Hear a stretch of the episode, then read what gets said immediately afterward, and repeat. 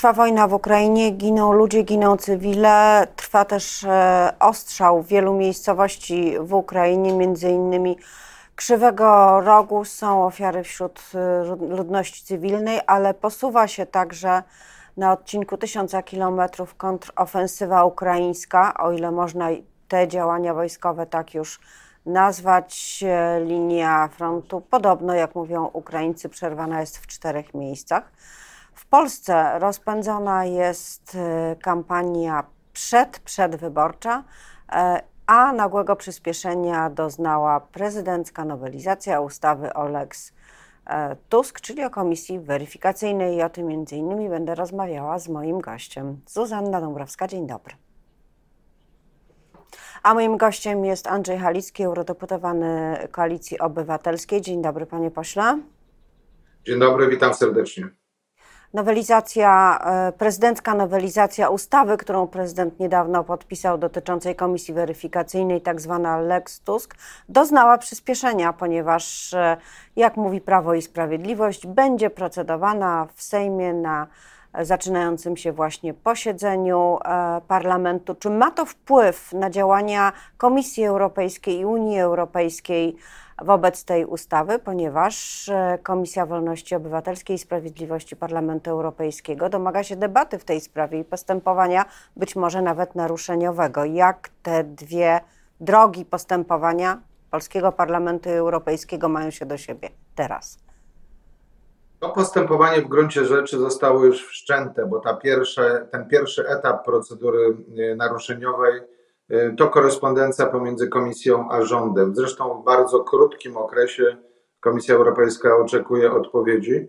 I to nie odpowiedzi, która e, bazuje na takim prostym tłumaczeniu, że polski parlament może uchwalić wszystko, tylko kwestii bardzo konkretnej, w jaki sposób mają być respektowane zasady Y, pełnej obrony, zasady, które no, w każdym demokratycznym świecie są respektowane.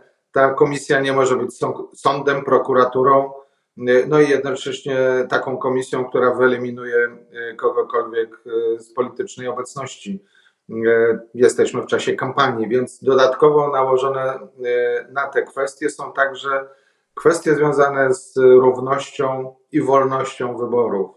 Wczoraj komisarz Didier Reinders y, poinformował podczas posiedzenia nowego i dodatkowego posiedzenia y, Komisji Wolności Obywatelskich i Sprawiedliwości, że zarówno w przypadku tej procedury, jak i y, nadzoru nad wyborami komisja będzie aktywnie uczestniczyć w tym procesie. No ale polski rząd lekceważy słowa komisarza Reindersa, mówiąc, że on zawsze angażuje się po stronie obecnej opozycji, w ogóle to chciałby zmienić rząd w Polsce, siedząc w Brukseli czy Strasburgu e, i my się tym w ogóle nie przejmujemy.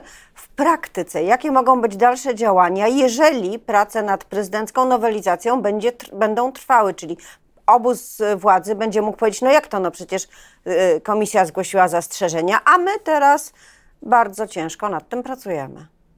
No ale nowelizacja nie zmienia istoty tej komisji. To istota y, i sam sposób jej powołania y, jest tym najbardziej bulwersującym, y, najbardziej bulwersującą kwestią. Wczoraj komisarz Reinders poinformował, że przygotowany może być wniosek do Trybunału także z tak zwanymi środkami zaradczymi. Wówczas, jeżeli Trybunał trybie szybkim, bo tu znowu mówimy o ekspresowej procedurze właśnie z uwagi na e, kampanię, a więc wszystkie te zdarzenia powinny się e, skończyć przed tą kampanią, a wiemy, że ona na, e, na, na przełomie wakacji i jesieni no faktycznie będzie już kampanią formalnie rozpoczętą. Dzisiaj mamy ten okres przedkampanijny. Y, to środki zaradcze mogą oznaczać zamrożenie wejścia w życie takiej ustawy. Czyli krótko mówiąc, nie powinna działać. Wiemy, Ale że to też jest lekcja. Nie wierzę w to. Poprzednie orzeczenia y, CUE też nie zostały y, wykonane przez polski rząd, no ale to już by była recydywa, a to się wiąże z kolejnymi konsekwencjami budżetowymi, no i artykułem 7 wręcz z zawieszeniem prawa głosu. No właśnie, e, a my w perspektywę mamy prezydencję, e, a poza tym e, w perspektywie mamy też następne budżety, w których powinny znaleźć się środki unijne w takiej wysokości, w jakiej były planowane. Czy pan policzył, czy pan wie, ile razem pieniędzy w złotówkach czy w euro straciliśmy, nie stosując się do orzeczeń CUE i prowadząc taką politykę E, ciągłych potyczek z Unią Europejską, przede wszystkim w zakresie praworządności? Same kary y, to jest już dużo ponad 2 miliardy złotych. To jest dokładnie 550 milionów euro, więc możemy to łatwo policzyć. Do 2,5. Zbliża się do 2,5 miliarda złotych. Natomiast jeżeli mówimy o stratach, one są dużo, dużo poważniejsze, bo przecież po pierwsze, pamiętamy billboardy 770 e, miliardów złotych, którymi chwalił się Mateusz Morawiecki. Bardzo znikoma część zaliczek z tych środków, to są naprawdę pojedyncze miliardy, trafiły do tej pory do Polski. A mamy już, przypominam, perspektywa budżetowa rozpoczęła się w roku 2021. 22 i 23 rok to dwa pełne lata tej nowej perspektywy, kiedy te miliardy euro powinny funkcjonować na rzecz polskiego społeczeństwa i polskiej gospodarki. KPO, część z tych środków, którą, o których wszyscy wiedzą, że y, powinny y, pracować, to prawie 300 miliardów złotych, bo to jest 61,7 miliarda euro. Znów bardzo łatwo policzyć, jak wielką stratą dla gospodarki jest brak tych środków, a znów okres ich wydania jest bardzo określony do 2025 roku. W 2026 powinniśmy się rozliczyć z całej tej sumy. My Ale rząd już wydaje. Wydać tych środków. Jeżeli... Panie pośle, rząd zaliczkuje, wydaje, prowadzi projekty. E, pytanie na jak. Pierwsze, Y, po pierwsze w bardzo, bardzo małym zakresie, po drugie y, te środki oparte są o pożyczki. Rząd musi emitować obligacje, przecież nie ma zarobionych dodatkowych pieniędzy. Wręcz odwrotnie, poszerza się luka budżetowa, a kolejna nowelizacja to kolejne pożyczki, kolejne koszty. Więc płacimy za to i wysoką inflacją, ale przede wszystkim płacimy my, Polacy, bo przecież rząd nie ma swoich pieniędzy i kary płacą Polacy, i brak środków oznacza te pożyczki, czyli kolejne koszty, które spłacają i spłacać będą Polacy. Prezydent Andrzej Duda zgłosił e, projekt ustawy, która reguluje e, obowiązki, procedury, e, które w perspektywie przyszłej polskiej prezydencji dotyczą Unii Europejskiej, ale przede wszystkim tak naprawdę dotyczą relacji między prezydentem, głową państwa, prezesem Rady Ministrów i parlamentem. I widać, że prezydent Andrzej Duda chciałby to ustalić na nowo. I no właśnie, czy prawdą jest to, że chodzi o przypisanie sobie większej, większego obszaru władzy, szczególnie tego dotyczącego relacji międzynarodowych? Unijnych? Ja bym na to mógł patrzeć y, merytorycznie, ale przecież nie o to chodzi. No, chodzi o to, że prezydent Andrzej Duda zdaje sobie sprawę, e, że Prawo i Sprawiedliwość przegrywa i ta przegrana na jesieni jest bardzo prawdopodobna. Czyli krótko mówiąc, już dziś próbuje no jak gdyby zagwarantować sobie pewien wpływ prezydencki w obszarach, które powinny być decyzjami bądź wspólnymi, bądź nawet prerogatywami rządowymi. To jest to jest y, dowód tylko na e, słabość obozu rządzącego dzisiaj, bo przecież nowelizacja ustawy, mówimy znowu o Lex Tusk, cztery dni po jej podpis, podpisaniu, to nie jest efekt zastanowienia się czy jakiejś głębokiej refleksji, tylko znów problem zderzenia się z opinią publiczną zagraniczną, amerykańską, europejską.